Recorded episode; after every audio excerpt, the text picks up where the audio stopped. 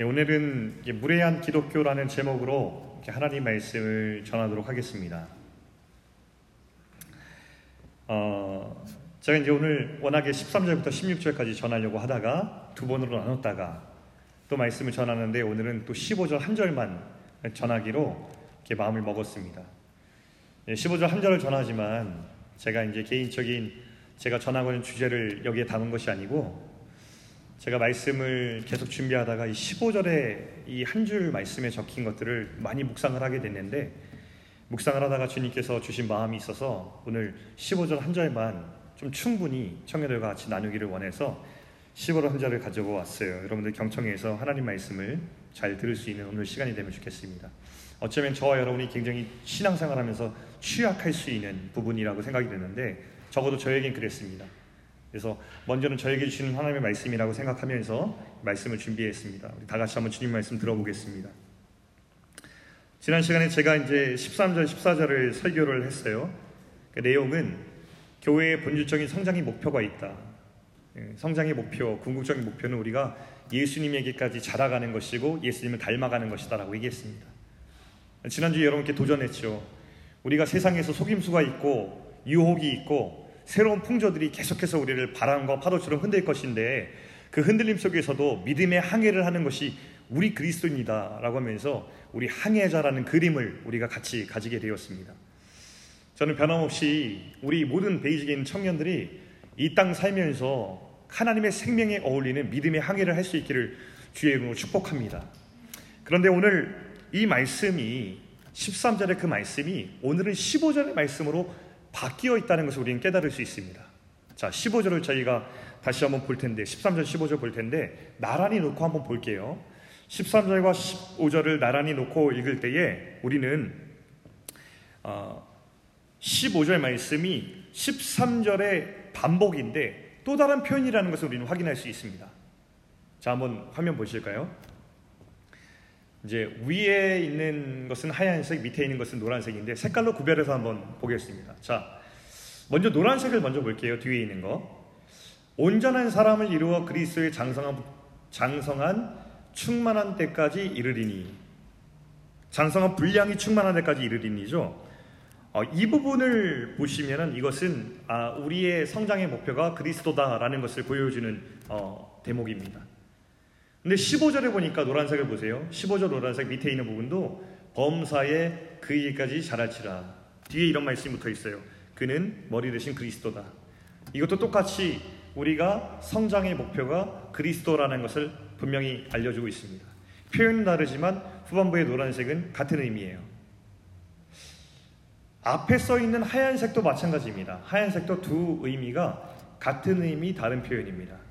그러니까 우리가 다 하나님의 아들을 믿는 것과 아는 일에 하나가 되는 제가 지난번에 얘기했던 정말 예수 그리스도를 알고 그분을 믿은 대로 살아가는 그 믿음의 항해가 저기 안에 15절 안에 담겨 있다는 것이죠. 특별히 어떤 구문 안에 담겨 있냐면 참된 것을 하여라는 이 짧은 표현 안에 압축적으로 담겨 있어요. 이 참된 것을 하여라는 것의 헬라어 원어적 의미는 우리가 복음과 진리 가운데 살고 행하다라는 뜻에 가깝습니다. 영어 NIV를 보니까 speaking the truth라고 이렇게 돼 있는데 사실은 원어적 의미와 많이 벗어나 있어요. 그러니까 사실 우리 개혁개정판에 있는 성경 의미가 훨씬 더 가깝다고 볼 수 있습니다. 진리를 말하는다는 의미가 아니라 이 진리 대신 복음을 살고 행하다라는 말에 훨씬 더 가깝거든요.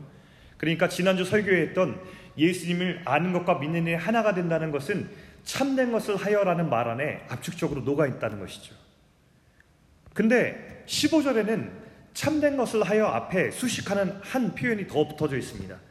이것이 바로 오늘 하나님께서 우리에게 주신 강조점이라고 할 수가 있어요. 그게 뭐냐면 사랑 안에서라고 하는 표현입니다. 사랑 안에서.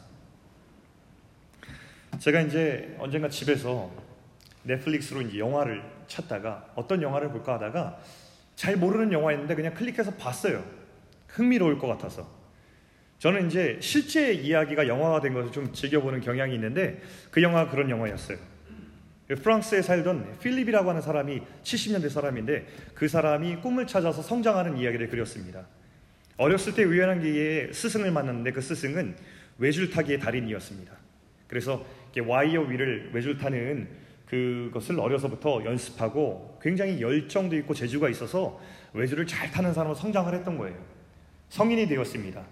성인이 되었는데 어, 신문을 보다가 자기 꿈을 이루고 싶은 한 가지를 딱 설정하게 되었습니다. 그 뉴스에는 미국에 있는 뉴욕에 월드 트레이드 센터가 처음 세워진 것입니다. 트윈 타워가 세워졌는데 그 트윈 타워 사이에 와이어를 설치해서 그 위를 지상으로부터 412m 떨어진 그 높은 곳에서 와이어를 설치하고 거기를 외줄 타기 하는데 성공하는 것을 꿈으로 설정을 한 거예요. 그를 돕는 친구들과 모여서 이 꿈에 굉장히 설레하면서 이 꿈을 막 이루어가기 시작했습니다. 영화는 그 꿈을 이루기까지의 과정을 그리고 있어요. 거기에 설레임과 열정도 녹아 있었고 막상 현실에 부딪히자 그 안에서 있는 갈등과 위기도 그리고 있습니다. 그리고 영화의 마지막 장면에는 드디어 모든 우여곡절 끝에 좌충우돌 끝에 그 트윈 타워 앞에 와이어를 다 설치해 놓고 한 걸음을 내딛는 필립의 모습을 그려주고 있어요. 저는 높은 곳을 싫어해요. 특히 그런 데 있잖아요. 그 그렇게 압도적으로 높은 높이는 별로 좋아하지 않거든요. 그러니까 제가 영화에 너무 몰입을 한그 음, 때여서 걷기 시작하는 너무 긴장이 되는 겁니다. 근데 이제 한 걸음 한 걸음 막 걸어가는데 가슴을 졸이면서 막 봤어요. 근데 다행히도 그 필립이 그 외줄타기를 저 너머에 있는 다음 빌딩에 거의 도착을 해서 저는 빨리 마음속으로 빨리 빨리 옥상으로 발을 내디뎌 내디뎌 이러고 있는데 이 필립이 갑자기 뒤로 휙 돌더니만 출발 지점으로 다시 가는 거예요. 굉장히 스트레스 받았습니다 개인적으로. 근데 더 제 마음을 더 놀라게 하고 제가 이제 영화를 끌까 말까 고민했던 게 가다가 한가운데 지점에서 가다 말고 이 필립이 그 가운데 누워버렸습니다. 제가 이게 진짜 시, 실제적으로 그랬나 찾아봤더니 그 70년대 찍힌 흑백 사진에 진짜 이 필립이라는 사람이 누워 있는 그 사진이 있더라고요. 여러분 궁금하신 분들 한번 보십시오. 영화 되게 재밌어요. 근데 영화를 보다가 제가 누워 있는 필립을 보다가 이런 생각했어요. 저 사람은 어떻게 저 외줄타기를 저렇게 잘할 수 있고 저 말도 안 되는 여러분 그때 안전장치를 하지 않았어요. 떨어지면 그냥 낙하하는 거죠. 저런 위기 속에서 어떻게 저렇게 침착할 수 있으며 어떻게 저 한가운데 누울 수 있을까라는 생각을 하게 되었어요. 이유는 한 가지였어요. 그는 어렸을 때부터 수도 없이 매일마다 이 밸런싱을 연습했기 때문이죠. 외줄타기를 수도 없이 반복했어요. 그리고 여러 여건들을 계산했어요. 아, 내가 이 외줄타기를 하면 바람이 되게 거세게 부는데 바람이라는 그 변수를 어떻게 극복할까라는 것을 계속 경험하면서 터득하면서 그 위에 갔죠. 그러니 그 410m 높이에서 안전장치 없이 그는 균형을 잡고 거기를 건널 수가 있었던 거예요. 여러분 제가 이것을 보면서 한 가지 생각이 들었어요. 우리 그리스도인들에게는 믿음에 항해하는 항해의 그림과 더불어 또 한 가지 그림이 필요하다. 바로 이 외줄타기다. 균형 잡기. 우리는요, 내적인 확신이 있어야 돼요. 복음으로 어떤 세상의 속임수와 세상에 어떤 변수가 있고 유혹이 있고 또 세상에 풍조가 있더라도 그것을 거스르고 항해하면서 뚫고 믿음의 항해를 할 그런 강력한 확신, 견고함이 우리에게 필요해요.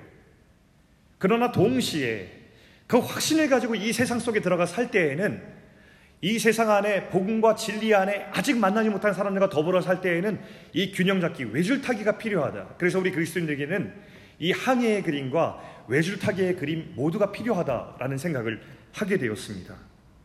그게 바로 오늘 본문에서 얘기하는 사랑 안에서 참된 것을 하여라는 표현이에요. 사랑과 진리 가운데 가지는 그리스도인의 balancing이라고 할 수 있죠. 균형이에요. 우리는요, 여러분 오해하지 마십시오. 저의 흔들림 없는 고백은 또 우리 공동체의 흔들림 고백은 우리 교회는 예수 그리스도 그보다 귀한 것은 이 땅에 어떤 것도 없다는 확신 가운데 그 고백 가운데 쓰여진 공동체가 바로 교회입니다. 우리는 이것을 타협할 수 없어요. 그러나 이런 기쁨과 감격을 가지고 이 세상을 딛고 살아갈 때에 우리는 아직 예수 그리스도를 만나지 못한 이 세상을 바라보면서 어떻게 살아야 할까? 아, 그것은 바로 사랑 안에서라고 하는 이 가치를 성경에서 지금 말하고 있는 것입니다. 근데 여러분 사실 우리가 이 세상 살아갈 때 많이 생각하지 못하고 놓치고 있는 것이기도 합니다. 그리고 지금 한국 교회를 비롯한 교회 안의 이슈이기도 해요. 얼마 전에 안타까운, 안타까운 뉴스를 들은 적이 있습니다. 여러분 들어보셨을 겁니다. 한 2주 전쯤 되었나요? 한국에서 부처님 오신 날이 있었습니다. 예전엔 석가탄신이라고 했는데 공식 명칭이 바뀌었습니다. 부처님 오신 날로. 그 당일날 한국에 있는 청년들이 예수님을 믿는 청년들이었던 것 같아요. 같은 교회에 있는 청년들 그리고 커뮤니를 통해서 이렇게 모집한 청년들이 어, 그 조계종이라고 하는 불교 한국 불교의 본산이라고 할 수 있는 본부격인 이 조계종 본사 앞으로 가서 그래서 기타를 치면서 찬송가를 부르기 시작했습니다. 그 당일날 이런 찬양을 불렀어요. 주의 보혈 능력이 있도다 주의 피 믿어 기타를 치면서 처렁처렁 그 조계종 앞에 부처님 오신 날을 축하하기 위해서 모인 불교 신자들 앞에서 저렇게 찬양을 부르기 시작했고 피켓에 피켓을 들고서 주 예수를 믿으라고 막 이렇게 외치기 시작했습니다. 청년들이 외친 구호가 뭐였냐면 저기 써 있어요. 주 예수를 믿으라. 그리하면 너와 내 집이 구원을 얻으리라. 불교는 가짜입니다. 회개하라. 천국에 가까이 왔느니라라고 외치기를 반복을 했습니다. 처음에 불교 관계자들이 그 말을 들었을 때 기분 나빴을 거 아니에요. 하지 말라고 오늘 부처님 오신 날이라고 만류했습니다. 그런데 청년들은 아는 곳하지 않고 계속해서 저렇게 외치고 찬송가를 불렀어요. 격해진 불교 관계자들과 스님들이 나와서 물리적으로 막기 시작해서 충돌이 생겼습니다. 그래서 결국 경찰이 출동을 했죠. 그리고 이제 저들이 해산하기 시작했는데 카메라는 꺼지지 않고 그들을 한번 따라가 보았던 것 같아요. 제가 보니까 청년들이 길을 건너갔는데 그 길 건너가에서 우린 여기 있겠다고 하면서 거기서 찬송가를 부르더니 그 안에서 무릎을 꿇고 원을 그리고 인도 안에 아, 무릎을 꿇고 앉았습니다. 이 청년들이 눈물을 흘리면서 가슴을 치면서 기도했습니다. 아마 저 가짜인 불교 신도들을 위해서 기도한 것 같아요. 그 안에서 지나가는 행인들 앞에서 눈물을 흘리면서 방언을 하면서 통성으로 기도를 하는 장면이 그대로 어, 영상에 담긴 것을 제가 보았습니다. 과연 저 불교 관계자들과 불교 신도들 그리고 지나가는 행인들은 그 모습을 어떻게 보았을까요? 혹은 저와 여러분들은 같은 그리스도인으로서 저 장면을 보면서 여러분은 어떤 것을 느끼시나요? 과연 그들의 눈물과 기도로 저 찬송과 선포로 그 앞에 있던 부처님 오신 날 불교 신자들과 스님들은 예수 그리스도께로 돌아왔을까요? 복음 앞에 회개하고 주 예수를 믿게 되었을까요? 잘 모를 일이지만 한 가지 분명한 것이 있습니다. 저는 적어도 그들의 열정과 그 눈물의 외침이 그들에겐 간절하고 그들에게 사랑이었을지 모르겠지만 목사인 제가 보았을 때 그들의 그 외침이 상당히 무섭고 무례하게 보였습니다. 저와 여러분은 그 청년들과 다르죠. 저와 여러분들이 아마 한국에 있든 여기에 있든 간에 다른 종교를 가진 모스크나 아니면 시크, 시크 교도들과 유대인들의 회당에 들어가서 저런 짓을 일삼지 않을 거라 생각합니다. 그러나 우리가 다른 종교들, 다른 가치관을 가진 사람들, 다른 성향을 가진 사람들을 대할 때 우리의 시선과 마음은 어떨지 한번 생각해 보셨습니까? 예수께서 곧 길이요 진리요 생명이라는 단 하나의 진리를 믿고 고백하는 것, 그것은 우리 모두의 신앙 고백인 것 맞습니다. 그러나 이런 복음에 대한 강력한 확신과 고백이 늘 다른 사람들을 향한 적대감으로 나타나야 된다는 것은 아니라는 것 우리는 잘 알고 있어요. 내가 믿는 진리에 대한 믿음이 다른 믿음을 가지고 있는 사람들을 향하여서 같이 진실한 대화를 하지 못하고 그들을 경청하지 못하고 그들과 친구가 될 수 없는 걸림돌이 될 수 있다면 그것은 복음적이지 않다는 것을 우리는 알아야 할 것입니다. 우리 마음속에 이런 마음이 있다면 너희들은 틀렸고 내가 맞으니 너희들은 속히 바뀌어야만 해라는 강박 속에서 우리의 이웃들을 대하기 시작한다면 그것이 진정 복음적이라고 할 수 있을까? 과연 우리가 가지고 있는 이 진실한 복음은 이 진리는 그들 속에 전달될 수 있을까라는 부분에 대해서 우리는 생각해 봐야 됩니다.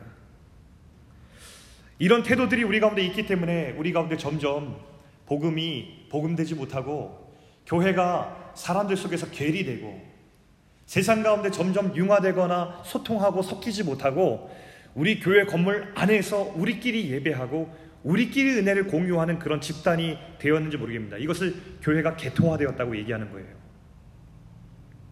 며칠 전에 날이 좋아서 제가 마당에 나갔거든요.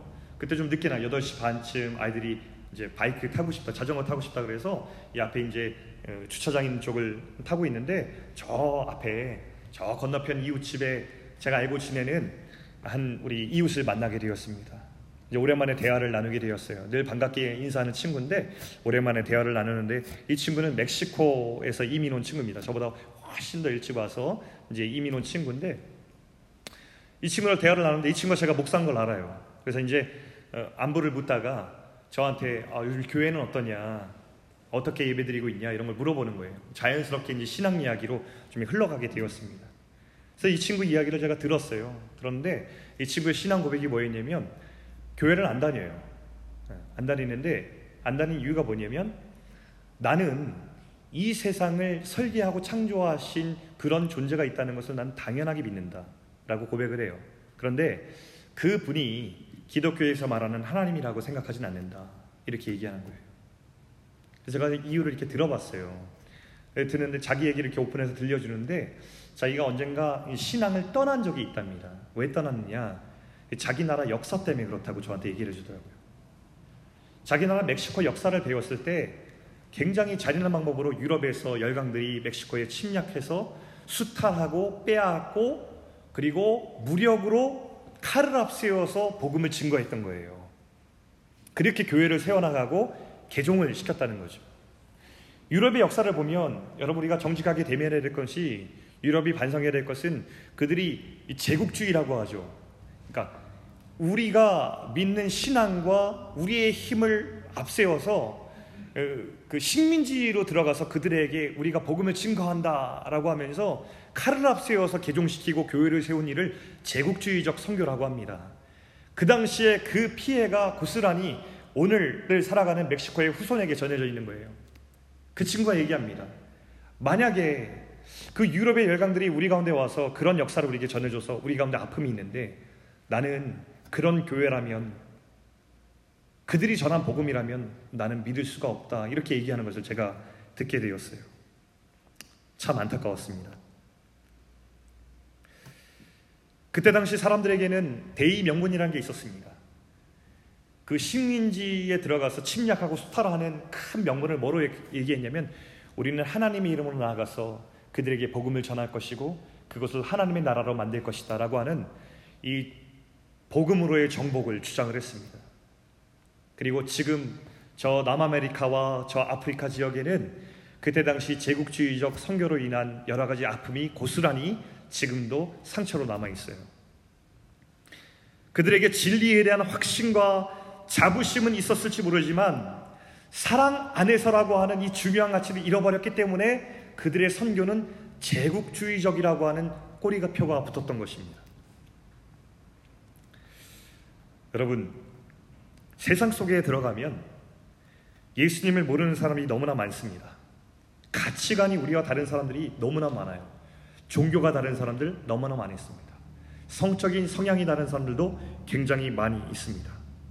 제가 아이들 스쿨버스 태우러 나갈 때 아침에 그 정류장까지 걸어서 가야 되거든요.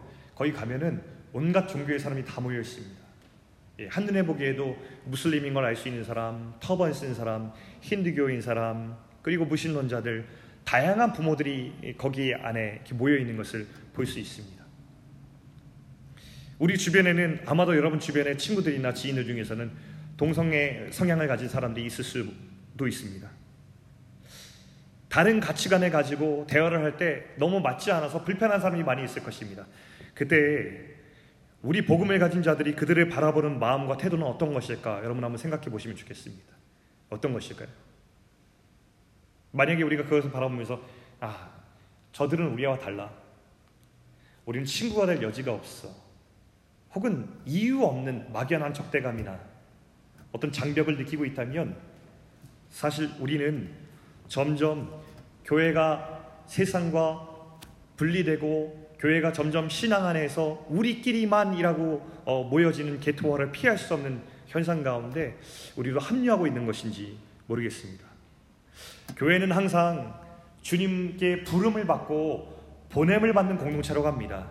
지금처럼 예배 드릴 때 우리가 주 예수 그리스도의 이름으로 부름을 받아서 함께 예배하고 예배 후에는 다시 우리가 이 예배당 문을 나가면서 세상으로 보냄을 받아서 우리 각자 삶의 현장 가운데서 우리는 그리스도인으로 살아가게 되어 있습니다. 근데 요즘 우리 교회의 모습은 부름 받지만 보냄은 받지 않는 모습을 하고 있지 않나라고 하는 반성이 우리 가운데 있습니다. 제가 아주 감명 깊게 읽었던 책 있어요. 여러분에게 예전에 소개해드린 적이 있어요. 나빌 크래쉬라고 하는 사람이 쓴 책입니다. Seeking Allah, Finding Jesus라고 하는 책이 있는데 한국어로는 알라를 찾다 예수를 만나다라는 책으로 번역이 되었습니다. 제가 이 책을 유학 시절 처음 읽었는데 너무 감명 깊게 읽었어요. 헌신되었던 한 무슬림이 그리스도를 만나는 여정을 이렇게 그린 책인데 어, 많은 것을 배우고 또 느꼈던 책입니다. 그런데 이 아주 헌신된 무슬림이었던 이 친구가 예수님을 만나는 그 먼 긴 여정 가운데 한 친구를 빼놓을 수가 없습니다. 데이빗이라고 하는 친구가 있는데 이 친구의 이야기가 계속 등장을 해요. 이 친구는요, 이 무슬림이었던 나빌에게 아주 소중한 친구였습니다. 그리고 그들은 진정한 우정을 교류하고 있었어요. 서로 다른 종교를 가지고 있었지만 데이빗이 대화를 시도하는 보면 네가 틀렸어. 너는 진리를 알아야 돼. 이렇게 접근하지 않고 아주 진실된 우정을 공유하면서 나빌의 대화를 경청해 주면서 그러면서 내가 가진 신앙을 소개하는 아주 귀한 어, 영적인 가이드 역할을 합니다. 그래서 처음부터 끝까지 저 나빌의 영적 여정기에 데이비란 친구가 옆에 있어요. 복음에 강력한 거부감이 있었던 나빌이 어떻게 그 거부감 가운데서도 예수님께 한 걸음 한 걸음 다가갈 수 있었는가? 바로 이 데이빗의 진심 어린 우정과 그를 향한 열린 대화와 그를 진심으로 아끼고 사랑하는 마음 가운데 있었습니다. 아마 제가 이 책을 읽으면서 이런 상상을 해봤어요. 이 나빌이라고 한 사람에게 데이빗이라고 하는 정말 열린 대화를 할 수 있는 진실한 친구가 없었다면 이 사람이 예수님께 가까이 나올 수 있었을까? 물론 모르죠. 어떤 다른 루트로 주님께서 그를 부르셨는지 모르겠지만 그럼에도 불구하고 중요한 것은 이 데이빗이란 친구가 아주 귀한 영적인 가이드 역할을 했다는 것은 분명합니다. 한 사람이 복음을 받아들이는 것은 복음을 전하는 자의 진실성 있는 존중과 대화 그리고 사랑 안에 진리를 하는 모습을 가지고 있을 때에 그 사람에게 복음의 분이 훨씬 더 강력하고 진실되게 비친다는 것을 알 수 있는 교훈이 이 책 안에 담겨 있는 것 같습니다. 그리고 나서 우리가 복음의 조, 진실된 어, 그 진리를 사랑 안에 남아서 누군가에게 복음을 전할 때에 그 복음의 빛은 예수님께서 직접 그 사람에게 비치시고 그를 만나 주시는 것이죠. 그래서 우리는 복음을 진실되게 살고 이 땅의 모든 사람들을 하나님이 지으신 존재로서 존중하고 그들을 경청하고 친구 될 준비를 해야 할 것입니다. 근데 우리 가운데 어렵고 잘못하죠. 생각보다 우리는 많이 폐쇄적입니다. 예수님께서 이 땅에 계실 때의 모습을 한번 보면 좋겠습니다. 예수님께서 이 땅에 계실 때 하나님께서 이 땅에 진리 그 자체가 우리 같은 사람의 모습으로 오셨습니다. 그렇다면 그 진리가 사람의 모습으로 오셨을 때 어떻게 사셨는가 관찰할 필요가 있는 것이죠. 근데 복음서를 보니까 예수님은 이 땅에 계실 때에 세리와 창녀들의 친구가 되셨고 사마리아인들과도 함께 대화를 스스럼 없이 나누시는 분이셨습니다. 근데 이 모든 세 부리의 사람들은 그 당시를 살아가는 사람들에게는 완전히 적대적인 사람들이었고 말도 섞지 않는 그런 사람들이었거든요. 근데 예수님은 그들의 친구가 되셨습니다. 세리들은 그 당시에 로마의 앞잡이가 되어서 자기 동족들의 동족들인 유대인들에게 세금을 지나치게 과하게 걷는 사람들이었고 그렇게 해서 부를 잃은 부자들이었습니다. 배신자들이었죠. 상종도 안 했습니다. 예수님께서 그것이 잘못된 줄 모르셨기 때문에 세대들과 친구 되지 않으셨습니다. 예수님이 그들과 친구 되신 것은 그들이 잘못됐다는 걸 아셨지만 그러나 친구가 되신 것입니다. 창녀들이 자기의 성을 몸을 팔아서 돈을 버는 그런 어, 행위들을 예수님께서 옳다 여기셨기 때문에 청년들의 친구가 되신 것 아닙니다. 다 아셨으나 그들과 함께 식사하시며 교제 나누셨습니다. 사마리아 사람들은 유대 사람들이 개만도 취급 못했습니다. 그들과 상종도 하지 않고 대화도 하지 않았습니다. 그럼에도 불구하고 예수님께서 그들과 대화 나누시고 그들의 회복을 위해서 함께 그들을 영적으로 가이드하신 이유는 그들을 모르시기 때문이 아니라 그들을 그들 그들과도 친구가 되고 싶으셨기 때문입니다. 이 모든 예수님께서 그들과 친구 되신 관계 속에서 우리에게 말씀하시는 것들이 있어요. 예수님께서는 다 그들의 잘못과 옳지 못함을 아셨지만 그들 역시 하나님의 형상으로 창조된 자들이라는 것을 아셨기 때문에 그들과 친구가 되셨습니다. 그들도 얼마든지 하나님의 은혜 안에 있는 자들이며 하나님의 형상으로 변화되어서 하나님께 영광 돌릴 수 있는 잠재력이 있다고 믿었기 때문에 예수님께서는 그들의 잘못과 그들의 삶의 그릇된 행위들을 아셨지만 친구가 되셨습니다. 그리고 그들과 이야기를 나누시고 그들과 대화를 하셨어요. 예수님은 우리들에게 보여주셨습니다. 진리를 어떻게 사랑 안에 담을 것인가? 어떻게 내가 진리 가운데 살아가지만 복음 안에 경고히 붙들려 살아가지만 그 경고한 복음을 이 땅 가운데서 어, 복음적으로 살아날 것인가라는 것을 우리에게 보여주셨어요. 전 특별히 우리 캐나다 안에 이 다원화된 한국보다 훨씬 더 다원화된 세상 가운데 살아가는 우리들을 주님께서 이 땅에서 부르시고 그리스도인 삼으셨을 때에 우리가 특별히 갖춰야 될 태도와 사명이 있다고 저는 믿습니다. 이 본문을 그래서 묵상할 때에 쉽게 지나가지 못했던 것 같아요. 본문을 계속 곱씹는 가운데 제가 예전에 읽었던 책 한 권이 생각이 나서 그 책을 다시 제가 구매를 해서 여기서 읽었습니다. 지난주 내내 그 책을 읽으면서 아, 이 책의 마지막 부분을 청년들과 나누고 싶다라는 마음이 들었습니다. 어, 리처드 마우라고 하는 사람이 있는데 여러분 플로 신학교를 아시는지 모르겠어요. 우리 신학교 중에서는 굉장히 명문인 우리 파사데나에 있는 미국 LA 근교의 파사데나에 있는 위치한 우리 학교인데 그곳 총장으로 여러 해 일했던 우리 마우라는 총장이 있었습니다. 학자이기도 합니다. 그 사람이 오늘 설교 제목과 같은 무례한 기독교라는 책을 썼어요.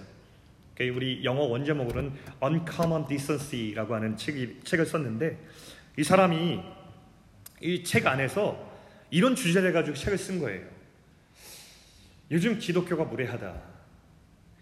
복음에 대한 확신이 있는 것은 우리가 너무 마땅한 것이고 복음을 이 세상 가운데 경고히 증거하며 살아야 되는 것은 누구나 의의를 제기할 수 없지만 그러나 우리가 살아간 태도는 너무나 교만하고 무례하다라는 것을 어, 이야기하면서 문제 제기하면서 어떻게 우리는 복음을 확신 가운데 살면서도 그 복음을 복음적으로 사람들과 나누며 살아갈까라는 고민을 이 책에 담아 두었습니다. 우리 모든 청년들에게 일독을 권합니다. 이 마우 박사가 책의 마지막 부분에 두 사람을 소개하면서 자기의 메시지를 정리하고 있거든요. 두 사람 중에 첫 번째 사람은 그 네덜란드 사람이었던 아브라함 카이퍼라고 하는 사람입니다.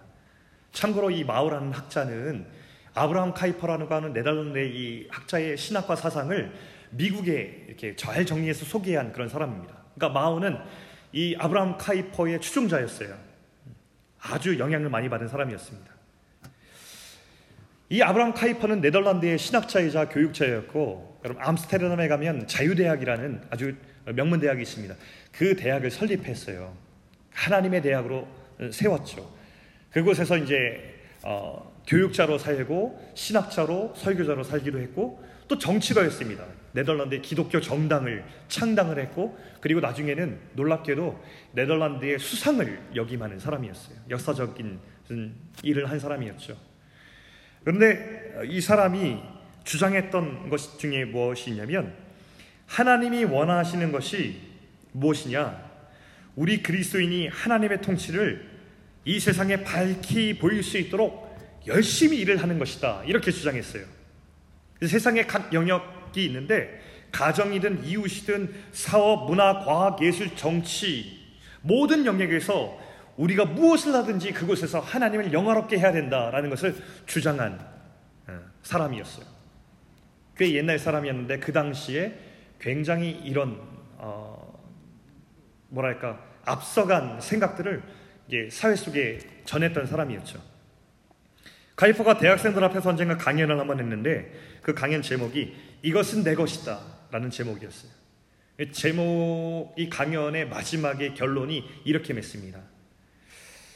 창조 세계 전체에서 예수 그리스도께서 이것은 내 것이다. 이는 나에게 속해 있다. 하고 외치시지 않은 영역은 한치도 없다. 라고 강연을 맺었습니다. 이것은 하나님의 주권과 하나님의 다스리심이 모든 영역, 온 세상 가운데 충만하다라고 외치면서 이른바 한치 선언, 한치도 예수님께서 다스리시지 않는 세상의 영역은 없다라고 하는 선언을 세상 가운데 선포하면서 그리스도인을 격려했습니다. 그러므로 모든 영역이 들어가서 그리스도의 이름으로 복음으로 세상을 정복하라라고 외친 사람이 이 아브라함 카이퍼였습니다. 그리고 이 외침대로 자기도 그렇게 살았어요.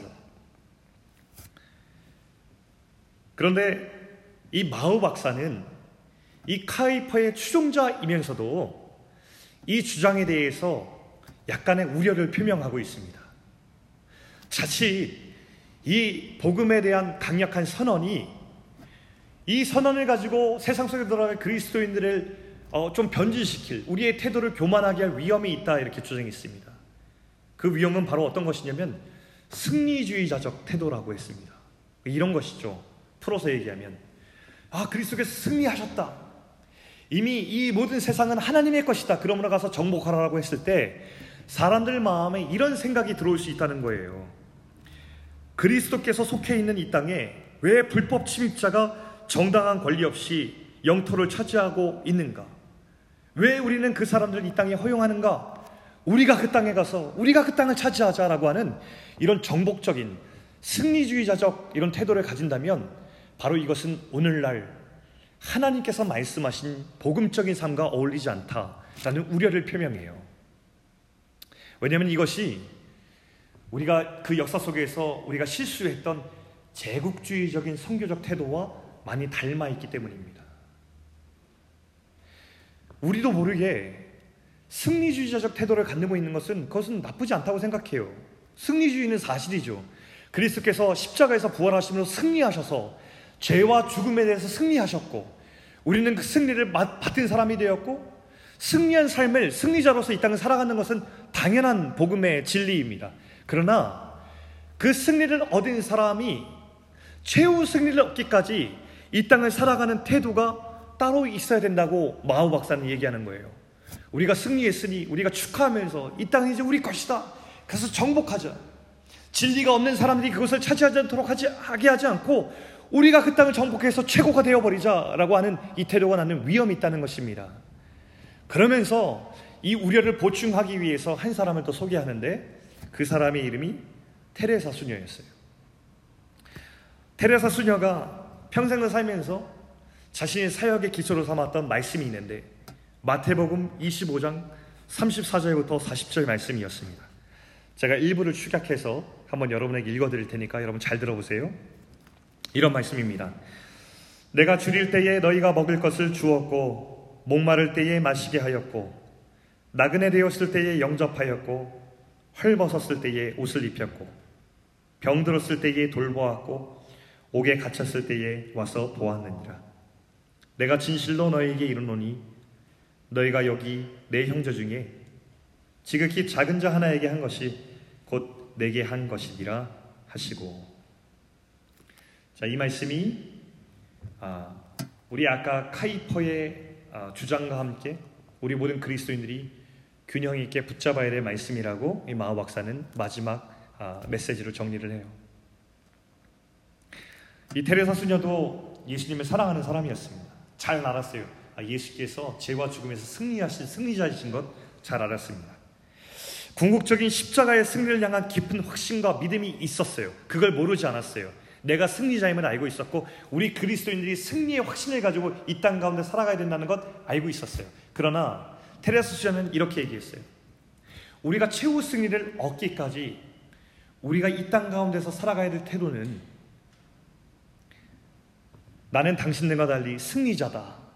나는 이 인식으로 사는 것이 아니라 그리스도께 승리하셔서 우리에게 최후 승리를 주시겠지만 그 승리가 이루어지기 이전까지 이 땅 가운데 악하고 무너진 예수님이 시선이 있는 그곳 가운데 우리가 시선을 함께 두고 그곳에서 예수님께서 애처로운 변장을 하고 살아가고 있는 가장 가난하고 약한 이웃들을 향해서 우리가 함께 살아가는 것이 우리 그리스도인 이 땅의 태도이자 사명이 아닌가 이렇게 얘기를 했던 것입니다.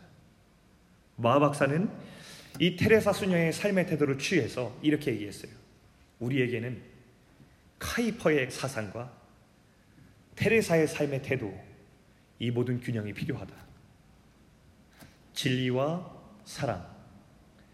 우리의 확고한 진리가 사랑 안에 있을 때에 복음이 가장 이 세상 가운데 잘 드러나고 빛날 수 있다는 것을 우리에게 보여준 것이죠. 이것이 우리에게 필요한 영적인 균형 감각이에요. 한쪽에는 항해에 대한 그림이 있다면 한쪽에는 외줄타기에 대한 그림이 있어야 된다는 것이죠. 사랑하는 우리 베이직 청년 여러분, 하나님께서는 우리가 받은 복음의 은혜가 우리 안에 충만하길 원하세요. 우리가 복음에 온전히 사로잡혀서 복음에 어울리고 새 생명에 어울리는 그런 복음적인 삶을 살아가기를 간절히 원하십니다. 세상에 파도가 있고 거센 바람이 있어도 요동치 않고 견고하게 믿음의 항해를 하기를 주님께서는 우리에게 원하고 계세요. 그러나 동시에 하나님께서는 우리가 예수님을 닮은 진리를 사랑 안에 담고 사람들과 만나신 그 예수님의 모습을 함께 닮아가기를 원하십니다. 우리가 이 세상의 어떤 영역에서도 모든 사람과 더불어서 열린 태도로 대화하면서 정말 복음의 진리를 가진 자답게 살아가는 모습을 세상 가운데 겸손하게 보여주길 원하시는 것 바로 이것이 예수님을 닮아가는 성숙이라는 것을 또 다른 강조점으로 우리에게 보여주고 계시는 거예요. 바로 그럴 때 우리 안에 가진 그 강력한 복음의 그 빛은 세상 가운데 밝게 빛나게 되는 것입니다. 예수님을 믿는 그 강력한 확신은 예수님처럼 세상에 증거될 때에 가장 강력해요. 우리 안에 있는 강력한 복음에 대한 확신을 강력하게 더 확신하고 세상 가운데 외치고 우리가 무례해져야만 그 복음이 빛나는 것이 아니라고요. 예수님께서 마태복음에 산상수훈을 통해서 우리에게 이렇게 말씀하신 적이 있습니다. 마태복음 5장 14절부터 16절 보면 우리 같이 한번 읽어보면 좋겠어요. 우리 한 목소리로 읽습니다. 시작. 너희는 세상의 빛이라 산 위에 있는 동네가 숨겨지지 못할 것이요 사람이 등불을 켜서 말 아래에 두지 아니하고 등경 위에 두나니 이러므로 집안 모든 사람에게 비치느니라 이같이 너희 빛이 사람 앞에 비치게 하여 그들로 너희 착한 행실을 보고 하늘에 계신 너희 아버지께 영광을 돌리게 하라. 아멘. 하나님께서는 예수님께서 우리 보고 세상의 빛이라고 말씀하셨죠. 그러면서 우리 교회를 향해서 산 위에 있는 동네라고 하셨어요. 교회는 은밀하지 않아요. 아, 교회는 은밀한 공동체가 아니에요. 산 위에 있어야 될 곳이에요. 왜? 빛을 비춰야 하기 때문에. 근데 우리가 숨어서 우리끼리의 공동체를 형성하고 우리끼리만 은혜롭고 우리끼리만 좋고 우리끼리만 대화가 되는 공동체가 된다면 우리는 산 위에 있는 동네가 될 수 없어요. 두 번째 말씀에는 등불을 켜서 말 아래 두지 않는다고 했어요. 등불은 가장 환히 비출 수 있어서 온 세상을 밝게 비출 수 있는 곳에 위치해야 돼요. 불을 일부러 켜서 그것을 숨겨두는 사람은 없어요. 주님께서 같은 메시지를 반복해서 전하고 있어요. 우리의 빛은 예수님을 닮아가는 모습으로 사랑 안에 그 진리가 담길 때에 그 진리는 가장 세상 속에 빛나게 되어 있어요. 무례함 대신에 사랑 안에 우리의 진리의 빛을 담을 수 있기를 축복합니다. 그래서 하나님께서 진리의 빛을 우리를 통해서 더하니 이 세상에 비출 수 있길 바래요. 여러분 주변에 있는 사람들을 바라볼 때 우리의 태도와 우리의 마음이 바뀌고 또 우리가 그동안 너무나 폐쇄적으로 우리 공동체 안에만 시선이 머물러서 우리끼리만 보고 대화가 편하고 잘 통하는 가치관이 맞는 사람들과 친구하고 살았다면 하나님께서 우리에게 주신 도전은 무엇일까요? 우리와 모양이 다르고 종교가 다르고 성향이 다르고 가치관이 없는 사람들과 어떻게 같이 살까? 어떻게 우리는 저들과의 열린 관계를 통해서 우리 안에 담긴 진리의 복음이 더 환하게 비칠까? 어떻게 우리가 우리는 승리자라는 그 우월감, 우리는 예수님 만났다, 우리의 삶은 다르다, 우리가 진리다라는 이 우월감에 취한 삶 대신에 예수님 만난 자로서 이 땅에 깨어지고 악하고 상한 곳 가운데 복음의 빛을 흘려보낼까? 이 건강한 고민이 또 이런 성숙을 향한 이런 목표가 우리 베이지간의 모든 형제자매들 청년의 가슴 속에 우리 공동체 안에 충만할 수 있기를 주의 이름으로 축원합니다.